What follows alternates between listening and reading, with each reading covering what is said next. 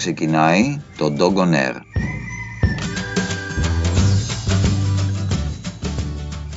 Γεια σας και καλώς ήλθατε στο podcast του Canine Healing. Μπορείτε να συμμετέχετε στέλνοντας τα μηνύματά σας στο calm κάτω παύλα dogs ή καλώντας στο 6945 33 45 10. Στο μικρόφωνο και την τεχνική επιμέλεια είναι ο Αντώνης Ρέιμοντ και μαζί θα εστιάσουμε σε τεχνικές και προσεγγίσεις ικανές να προσφέρουν υγεία και ευεξία στη ζωή του σκύλου σας, αλλά και σε αναλύσεις μέσα από το πρίσμα της τεχνολογίας της συμπεριφοράς και της ελάχιστης παρεμβατικότητας για τη διαμόρφωση αυτής. Αγαπητοί φίλοι, καλή σας ημέρα. Είμαι ο Αντώνης Ρέιμοντ και μαζί θα αναλύσουμε σήμερα το ζήτημα των τεχνικών εκπαίδευσης. Όλες οι τεχνικές εκπαίδευσης οι οποίες ε, υλοποιούνται, ε, όπως και αν ονοματίζονται αυτές, βασίζονται ακριβώς στους ίδιους νόμους.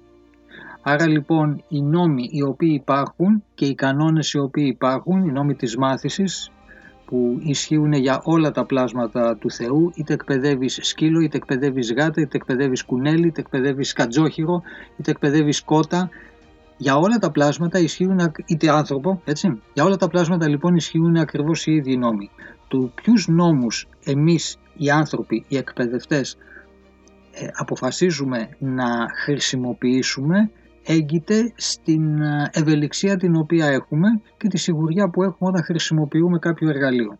Έτσι λοιπόν κάποιος μπορεί να είναι πάρα πολύ σίγουρος με το να χρησιμοποιεί το κινητό τηλέφωνο το οποίο έχει αγοράσει πριν από 15 χρόνια ε, όμως ε, η αλήθεια είναι ότι ένα smartphone μπορεί να κάνει πάρα πολλά πράγματα, πάρα πολύ περισσότερα πράγματα με μεγαλύτερη ευκολία και με μεγαλύτερη ταχύτητα, όμως υπάρχει μια καμπύλη μάθησης προκειμένου να μάθεις να αξιοποιείς επαρκώς αυτό το καινούριο εργαλείο.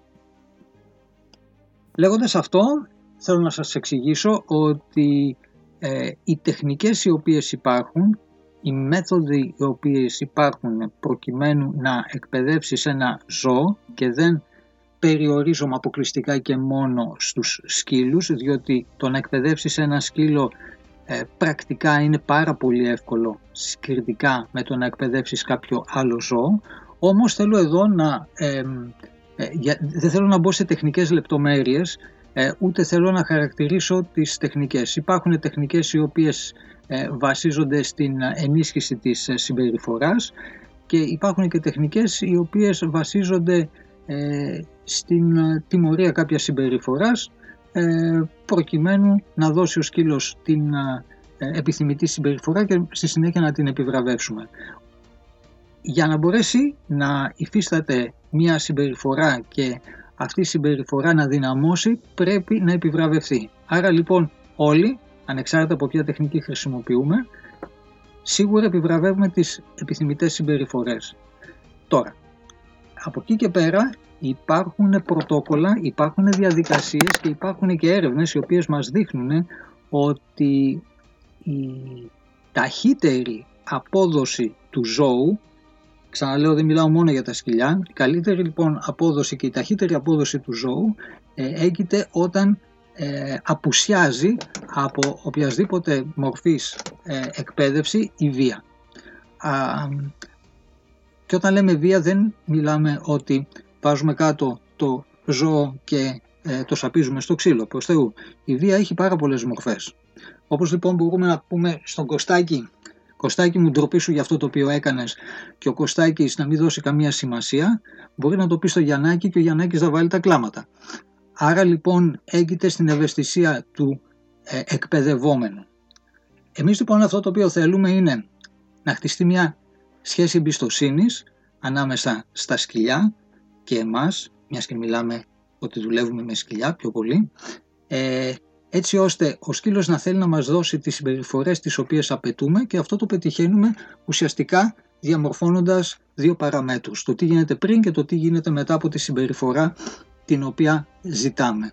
Με αυτόν τον τρόπο ελέγχουμε το περιβάλλον του ζώου και πετυχαίνουμε να πάρουμε συμπεριφορές περίπλοκες. Εδώ λοιπόν θα σας πω ότι επειδή έχω ακούσει ότι η θετική εκπαίδευση και όταν λέμε θετική εκπαίδευση εννοούμε την εκπαίδευση εκείνη η οποία βασίζεται στην θετική ενίσχυση, τεχνικός όρους, αλλά δεν πειράζει, ας μείνουμε και σε αυτό. Και επειδή έχω ακούσει επίσης ότι η θετική ενίσχυση απο, περιορίζεται και μόνο στο να δίνεις λιχουδιές στο σκύλο, θέλω να σας πω ότι αυτού του είδους οι ορισμοί και αυτού του είδους οι τοποθετήσεις είναι λάθος. Είναι λάθος και απλώς δείχνει ότι αυτός ο οποίος το λέει δεν γνωρίζει σωστά τη θεωρία της μάθησης και την ψυχολογία των σκύλων πώς δουλεύει. Επειδή όμως δεν θέλω να κάνω μάθημα αυτή τη στιγμή, εμένα με ενδιαφέρει απλώς να σας δώσω μια εικόνα για να μπορείτε να βλέπετε τα πράγματα ολοκληρωμένα και αυτό γιατί; Διότι συμπεράσματα μπορούμε να βγάλουμε όταν έχουμε πλήρη πληροφόρηση. Εάν τα συμπεράσματα που προσπαθούμε να βγάλουμε βασίζονται αποκλειστικά και μόνο στα δεδομένα τα οποία έχουμε, εάν τα δεδομένα που έρχονται από τη μια πλευρά θα βγάλουμε το αποτέλεσμα το οποίο ζητείται από τη μια πλευρά. Όταν έχουμε όμως όλα τα δεδομένα μπορούμε να κάνουμε τις συγκρίσεις και να βγάλουμε τα σωστά αποτελέσματα. Θέλω λοιπόν να σας εξηγήσω ότι η εκπαίδευση, η θετική εκπαίδευση βασίζεται για την, στην, στην εκπαίδευση περίπλοκων συμπεριφορών για ζώα τα οποία δεν μπορείς να τα ελέγξεις με το χέρι. Γι' αυτό το λόγο και στη θετική εκπαίδευση, την οποία θα μου επιτρέψετε εγώ να τη λέω επιστημονική εκπαίδευση και όχι θετική εκπαίδευση, ε, και αυτό γιατί, διότι το θετικό και το αρνητικό είναι πάρα πολύ υποκειμενικά. Θα πούμε λοιπόν για την επιστημονική εκπαίδευση και επειδή διδάσκω επιστημονική εκπαίδευση ζώων, επιστημονική εκπαίδευση επίσης σκύλων, μπορώ να σας πω με σιγουριά ότι οι τεχνικές τις οποίες χρησιμοποιούμε, χρησιμοποιούμε συγγνώμη, ε, έχουν απόλυτα αποτελέσματα σχεδόν με όλα τα είδη των ζώων. Όταν λοιπόν μπορούμε να εκπαιδεύσουμε ένα ζώο έχοντας τα χέρια μας στην τσέπη, χωρίς καν να μιλήσουμε, δεν μας χρειάζεται να μιλήσουμε και μπορούμε να δείξουμε στο ζώο ακριβώς το τι θέλουμε κατευθύνοντάς το, καταλαβαίνετε ότι δουλεύουμε με ζώα τα οποία είναι μεγάλα ή ακόμα και πολύ μικρά. Είναι γάτες, είναι πουλιά, ε, είναι κότες, άλογα, ε, δελφίνια, φώκες, φάλαινες, καμιλοπάρδαλες, λάμα, ε, ελέφαντες. Αυτά τα ζώα λοιπόν δεν μπορείς να τα χειριστείς με τα χέρια. Πρέπει να τα χειριστείς με το μυαλό σου. Εδώ λοιπόν καταθέτω την προσωπική μου εμπειρία η οποία εκτείνεται σε περισσότερες από 19.000 ώρες on the field εργασία τόσο στο θέμα, σε θέματα εκπαίδευσης όσο και σε θέματα τροποποίησης συμπεριφοράς, διόρθωσης συμπεριφοράς, αλλαγής συμπεριφοράς όπως θέλει κανείς μπορεί να το πει. Ε, μπορώ να σας πω λοιπόν ότι αυτές είναι οι τεχνικές τις οποίες χρησιμοποιούμε, αυτές είναι οι τεχνικές οι οποίες επιτρέπεται να χρησιμοποιούμε στον τομέα του επαναπροσδιορισμού συμπεριφορών. Γι' αυτό το λόγο και οι τεχνικές αυτές προτείνονται για τη χρήση ακόμα και με παιδιά. Ε, και όταν λέω και με παιδιά εννοώ ότι είναι οι τεχνικές τις οποίες χρησιμοποιούμε και στην εκπαίδευση των παιδιών. Ε, η θετική πειθαρχία είναι μια τεχνική η οποία χρησιμοποιείται στην εκπαίδευση των παιδιών και χρησιμοποιείται παράλληλα με την εκπαίδευση των ε, ζώων οπότε κανείς μπορεί να είναι σίγουρος ότι οι τεχνικές που χρησιμοποιεί για το, για το ζώο του είναι ασφαλείς εφόσον τις χρησιμοποιεί και για το παιδί του. Αν βέβαια τώρα επιθυμεί να χρησιμοποιεί τεχνικές οι οποίες είναι βάρβαρες για το παιδί του και το επιθυμεί και για το ζώο του, αυτό υποδηλώνει κάτι διαφορετικό για το, ε, τον τρόπο σκέψης, την ηθική του καθενός. Ε, αυτό ήθελα ουσιαστικά να σας μεταφέρω και να σας πω ότι ε, οι τεχνικές της ε, επιστημονικής εκπαίδευσης ζώων είναι δεκαετίες μπροστά από αυτά τα οποία βλέπετε ε, στο YouTube, αυτά τα οποία ε, διαβάζετε στα site κτλ. Οι τεχνικές είναι πάρα πολύ μπροστά. Αυτά τα οποία βλέπετε είναι γύρω στα 30 χρόνια πίσω. Ε, το ζήτημα είναι όμως γιατί εμείς οι άνθρωποι επιλέγουμε να χρησιμοποιούμε πεπαλαιωμένες τεχνικές και δεν κοιτάμε να προχωρήσουμε μπροστά. Η εκπαίδευση ζώων, η εκπαίδευση σκύλων, στη προκειμένη περίπτωση, είναι ένας τομέας ο οποίος θα μου επιτρέψετε να το πω ότι είναι μια τέχνη και παράλληλα είναι και μια επιστήμη. Έτσι. είναι κάτι το οποίο κανείς δεν το προβάλλει για να δείξει πώς το κάνει και πού το κάνει και γιατί το κάνει. Για τον λόγο αυτό εγώ προσωπικά δεν ανεβάζω βίντεο στο YouTube. Προτιμώ να σας μιλάω και να χρησιμοποιώ τη φαντασία σας ε, προκειμένου να χτίσετε εικόνες ακούγοντας αυτά τα οποία έχω να σας πω και όχι να σας δείξω πράγματα. Διότι εάν έρθει η στιγμή να σας δείξω κάτι είναι αυτονόητο ότι θα επιλέξω τα καλύτερα που μπορώ να ανεβάσω. Δεν θα ανεβάσω ε, αποτυχίες τις οποίες έχω και υπάρχουν αρκετές αποτυχίες. Τα πράγματα δεν είναι πάντοτε straight, δεν είναι εύκολα. Ιδιαίτερα άμα δουλεύεις με ζώα τα οποία ε, δεν είναι απλά σκουτάβια αλλά είναι ζώα τα οποία έχουν ένα παρελθόν, έχουν ένα ιστορικό, εκεί χρειάζεται να επέμβεις και να δοκιμάσεις διάφορες προσεγγίσεις για να έχεις το επιθυμητό αποτέλεσμα.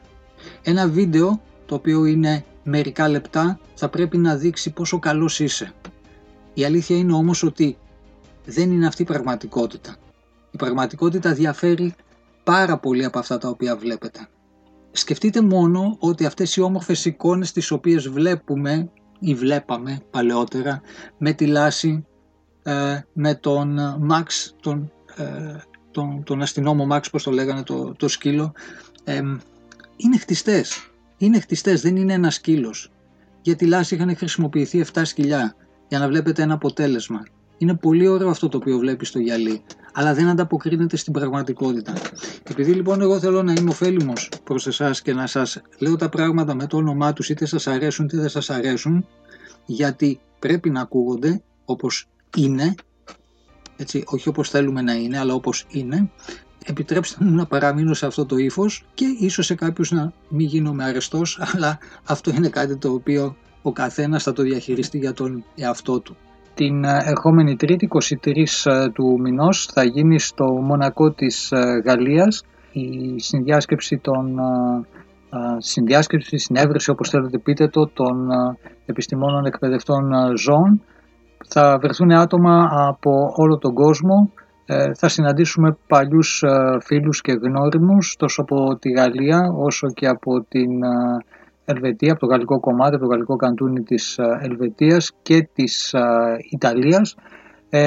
εκεί θα συζητήσουμε τις ε, νέες εξελίξεις στην, στα πρωτόκολλα προσαρμογής συμπεριφορών στα ζώα αλλά και τις νέες τάσεις για την εκπαίδευσή τους.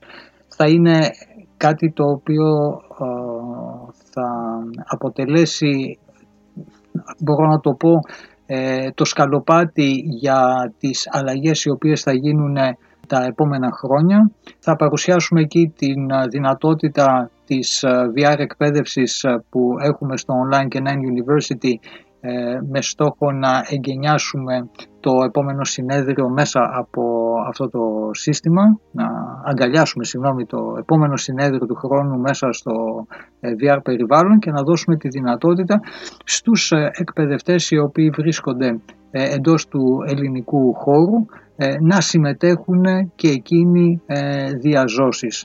Τώρα πλέον μέσα από την πλατφόρμα του VR έχουμε τη δυνατότητα να βρισκόμαστε στον χώρο που λαμβάνει η χώρα το γεγονός, το συνέδριο, το μάθημα, όπως κάνουμε και εμείς τα μαθήματα, ε, χωρίς να υπάρχει ε, ανάγκη της ε, μετακίνησης για τους ε, ευνόητους λόγους, αλλά και για οικονομικούς λόγους, ε, κρατώντας έτσι χαμηλά τα, τα κόστη των, των απαιτήσεων που υπάρχουν. Αυτό βέβαια δεν θα ήθελα να παρεξηγηθεί σε σχέση με το ότι δεν είναι απαραίτητη η διαβίου ε, διαζώσεις, συγγνώμη, συνάντηση των ανθρώπων μεταξύ τους. Απλώς πλέον η τεχνολογία μας δίνει τα εργαλεία εκείνα μέσα από τα οποία μπορούμε να υποφεληθούμε και να βρισκόμαστε όλοι κοντά ο ένας ε, στον άλλον. αυτά για σήμερα. Σας ευχαριστώ πάρα πολύ για την ακρόαση. Φιλικά την αγάπη μου σε όλους και στα ζωάκια σας. Σας χαιρετώ. Ακούσατε το Dog on Air Podcast, μια παραγωγή του canine αφιερωμένη εξαιρετικά στους τετράποδους φίλους μας και στους κηδεμόνες που θέλουν να πάνε τη σχέση με τα ζώα τους στο επόμενο επίπεδο. Για οποιαδήποτε απορία μπορείτε να επικοινωνείτε μαζί μας στο calm κάτω παύλα dogs στο 6945 10 και στο kenainhealing.eu. Στο μικρόφωνο και την παραγωγή ήταν ο Αντώνης Ρέιμοντ. Σας περιμένουμε στο επόμενό μας επεισόδιο.